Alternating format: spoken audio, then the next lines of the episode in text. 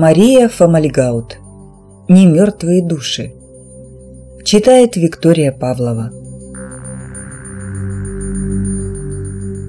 «Сегодня еще двоих убили», – сказал муж. Я отложила вилку, чувствуя, что все закипает внутри. Ну вот, опять. Нет, говорят, по этикету надо поддержать разговор. Говорите с собеседником о том, что ему интересно, советуют бывалые психологи. И где? Да в разных местах. Прямо бред какой-то, никакой системы. Одну на проспекте нашли в арке. Женщина 35 лет, муж, двое детей, все при всем, задушена. Второго в каком-то захолустье нашли. Молодой парень, 17-летний наркоман. Уже восьмой труп за неделю, не унимался муж. И все задушены. Мы на маньяка грешим, уж больно почерк похож. Только маньяком не очень-то пахнет. Молчу, слушаю. Терпи, терпи, казак, атаманом будешь. Слушай, Лера, а может эти э, ребята твои помогут? Какие еще ребята? Ну, эти. Говорят, они мысли вроде как читают. Меня придернуло. Ах, вот про каких ребят ты говоришь. Ага, спрошу. Я встала, чмокнула его в щеку. Ну давай, пока. Целители, посмеивалась я, заводя машину. Хорошо он их окрестил.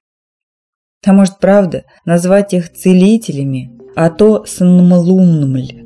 Это как-то для человеческого уха и глаз непривычно, и в прессе пошло – Снмлунмль, снмлунмль.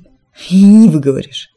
Стыдно вспомнить, как первый день стояла перед ними на вытяжку, перед этими снмлумлями. Нужно было что-то говорить, что-то делать, и не было сил. Как дура стояла и смотрела, как целители приглашают пациентов одного за другим, высасывают из безнадежных больных раковые опухоли, выправляют переломы, подолгу ощупывают голову человека, выводя из клинической смерти. Поднялась на свой этаж, толкнула дверь отделения. Так, сейчас главное настроиться, не любят они негатива, входить только со светлыми мыслями. Убийства, трупы – это по ту сторону двери, здесь только добро и свет. Вхожу. Вот черт! Спросила себя, что я вижу, нет, этого не может быть. И все-таки... В углу лежал человек. Мертвый, посиневший. Похоже, мертвый уже давно. А тонкие щупы целителя сжимались и сжимались на его шее.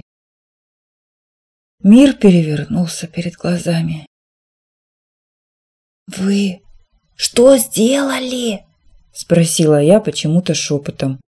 Он повернулся ко мне, мерцающий, жемчужный, посмотрел на меня без глаз. Я выполняю закон.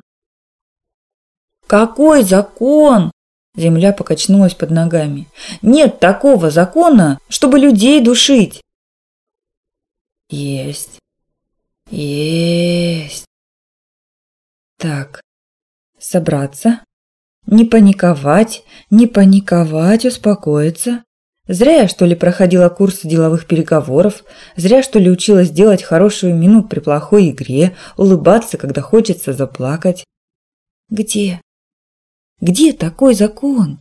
Осторожно спросила я. Покажите мне. Будьте добры. Жемчужина фыркнула, заклокотала, поползла по коридору, вперед, вперед, покачиваясь со стороны в сторону. Я шла за ним, за целителем. Мне было страшно. Хотелось развернуться, бежать, бежать. Пусть думают про меня, что хотят, не хочу здесь больше работать. Вот.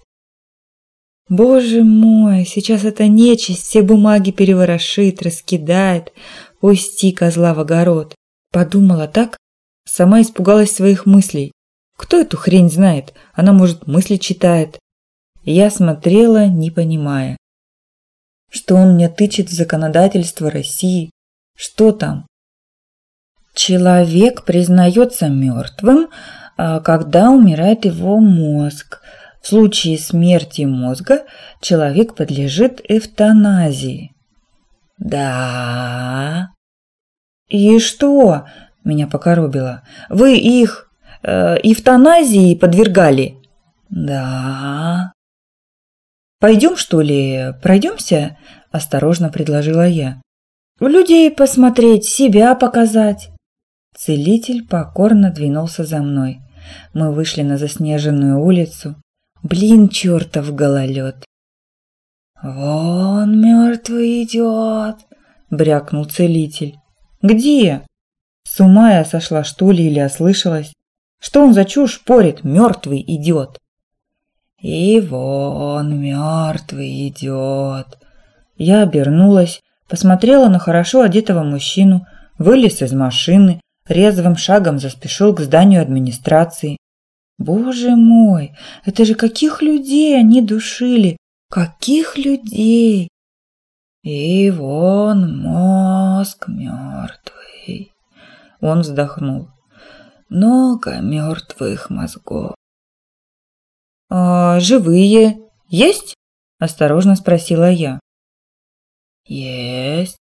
Молодые, дети». «Как? Как вы определяете мозг живой, неживой?» «Мысли. Есть мысли, нет мыслей. Вон думает. Вон человек думает, а вот думает. А эти не думают. Счета в голове, отчеты, цифры, цифры, цифры, много таких. Я огляделась. По улице шли люди. Десятки, сотни, тысячи с душами, давным-давно покинувшими тело. «Вернемся, что ли?» – предложила я. Званый гость не отвечал, в упор смотрел на меня. «Зябко что-то. Давайте, что ли, на дежурство вернемся?» Званый гость как будто не слышал меня, смотрел и смотрел мне в глаза. «Ну что ты?» Слушай, тебе, конечно, нормально тут на снегу мерзнуть, а мне как-то не очень. А он все так же смотрел на меня в упор, в упор, и страшно становилось от этого взгляда. Ну что, что ты там высматриваешь? Что ты там пытаешься прочитать в моих глазах? Что такое? Инсульт у меня, что ли? А, или прединфарктное состояние? Что?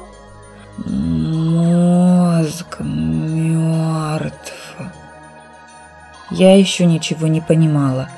Что он говорит? К кому обращены эти слова? Вроде бы нет никого поблизости. Некому поставить диагноз. Почему он ползет ко мне? Быстро, стремительно. Почему он бросается на меня? Это что, игра такая или... Или... Гололед. Какой там гололед? Ноги несут меня по шоссе сами собой, без дороги, напрямик. Перескакиваю через мокрые кусты, через ограды. Попадись мне дом на пути, дом бы перескочила. «Да погоди же ты! Да не гони же ты меня, не трогай! Ты не думай, я не такая! Ты думаешь, у меня только карьера, дом, фитнес и все? Да нет, я не такая! Мы не такие! Мы сами толком не знаем, какие мы!» Земля тянет меня назад, отчаянно взмахиваю руками – Непонятно, как не падаю. Вроде бы уже не бегу, лечу, обгоняя собственное дыхание, частое, прерывистое. Я же не всегда такая была. Я и в школу рисования какую-то ходила, там мои пейзажи хвалили, и стихи писала, да кто их не писал. И с Кириллом не всегда все было по учебнику психологии. Помню, вот так же ходили по ночному городу рука об руку. Состояние тогда такое было. Не передать. Небо звездное над городом. И мир вокруг такой большой-большой. Пусти, не трожь, я живая, все мы живые. Может, умерли, но ненадолго совсем. Но мы воскреснем, воскреснем.